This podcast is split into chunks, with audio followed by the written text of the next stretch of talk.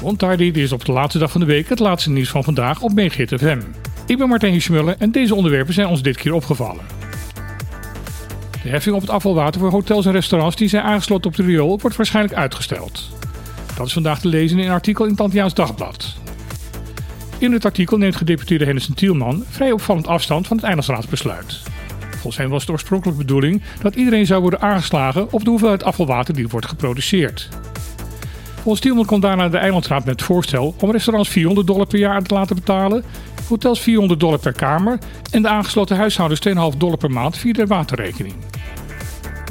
In overleg met het web heeft de raad daarna besloten om het bedrag voor restaurants en hotels naar zeshonderd dollar per jaar te verhogen om het kostendekkend te maken. Volgens de gedeputeerde zal de regeling nu worden uitgesteld tot juli tweeduizend drieëntwintig of zelfs oktober van dat jaar. Hij is ervan overtuigd dat dit de tijd geeft om de problemen op te lossen. Luit de Berkenbos zegt als voorzitter van Bonhata daar niet van overtuigd te zijn.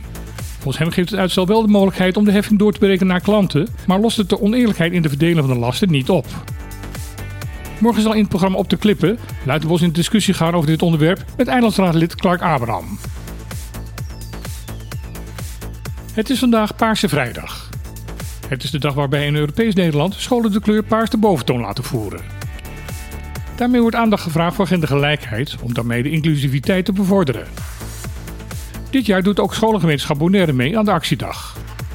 In hun persverklaring zet de schoolleiding te willen uitdragen dat iedereen ertoe doet en van waarde is. Niemand mag uitgesloten worden en er moet rekening gehouden worden met elkaar. Op deze school heeft iedereen gelijke kansen, moet de boodschap zijn. Leerlingen en studenten worden daarom gevraagd om vandaag paarse kleren te dragen, een One Love sticker te dragen of hun nagels paars te lakken. Daarnaast kan iedereen een vingerafdruk zetten op de speciaal voor deze dag gemaakte poster. De school wil dat Paarse Vrijdag een jaarlijks terugkerend evenement gaat worden. Wie de verantwoordelijkheid heeft voor een kind die intensieve zorg nodig heeft, kan nog tot en met dertig december een aanvraag doen voor een eenmalige tegemoetkoming van veertienhonderdzevenendertig dollar. Tot nu toe hebben drieënveertig ouders en verzorgers deze tegemoetkoming aangevraagd. De tegemoetkoming is bedoeld als een overbrugging tot er een wettelijke regeling is gemaakt waardoor verantwoordelijken voor zorgkinderen extra kinderbijslag zullen gaan krijgen. Het vraagformulier en de bijbehorende medische vragenlijst kunnen ingeleverd worden bij Centro Acceso. Daar kunnen ouders en verzorgers ook hulp krijgen bij het invullen van de formulieren. Verdere informatie en de beoogde formulieren zijn ook te vinden op w w w punt reisdienstcn punt com. Niet Bonaire, maar Sint-Eustatius is uitgeroepen tot de beste bestemming voor ecotourisme in het Caribisch gebied.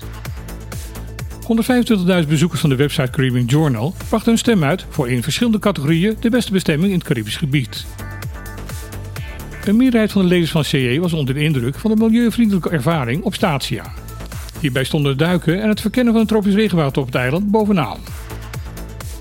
Charles Lindo, directeur van Statia's toerismebureau, zegt trots te zijn op de verkiezing.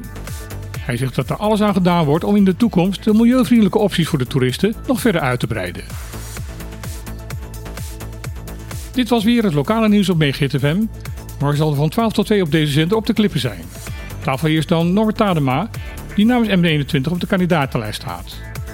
Verder zal in het programma Luit de Berkenbos, voorzitter van Bonhata, in discussie gaan met fractievoorzitter van de P D B, Clark Wabram, over de afvalstoffenheffing. Gaat u daarna luisteren? Graag tot morgen en anders tot maandag.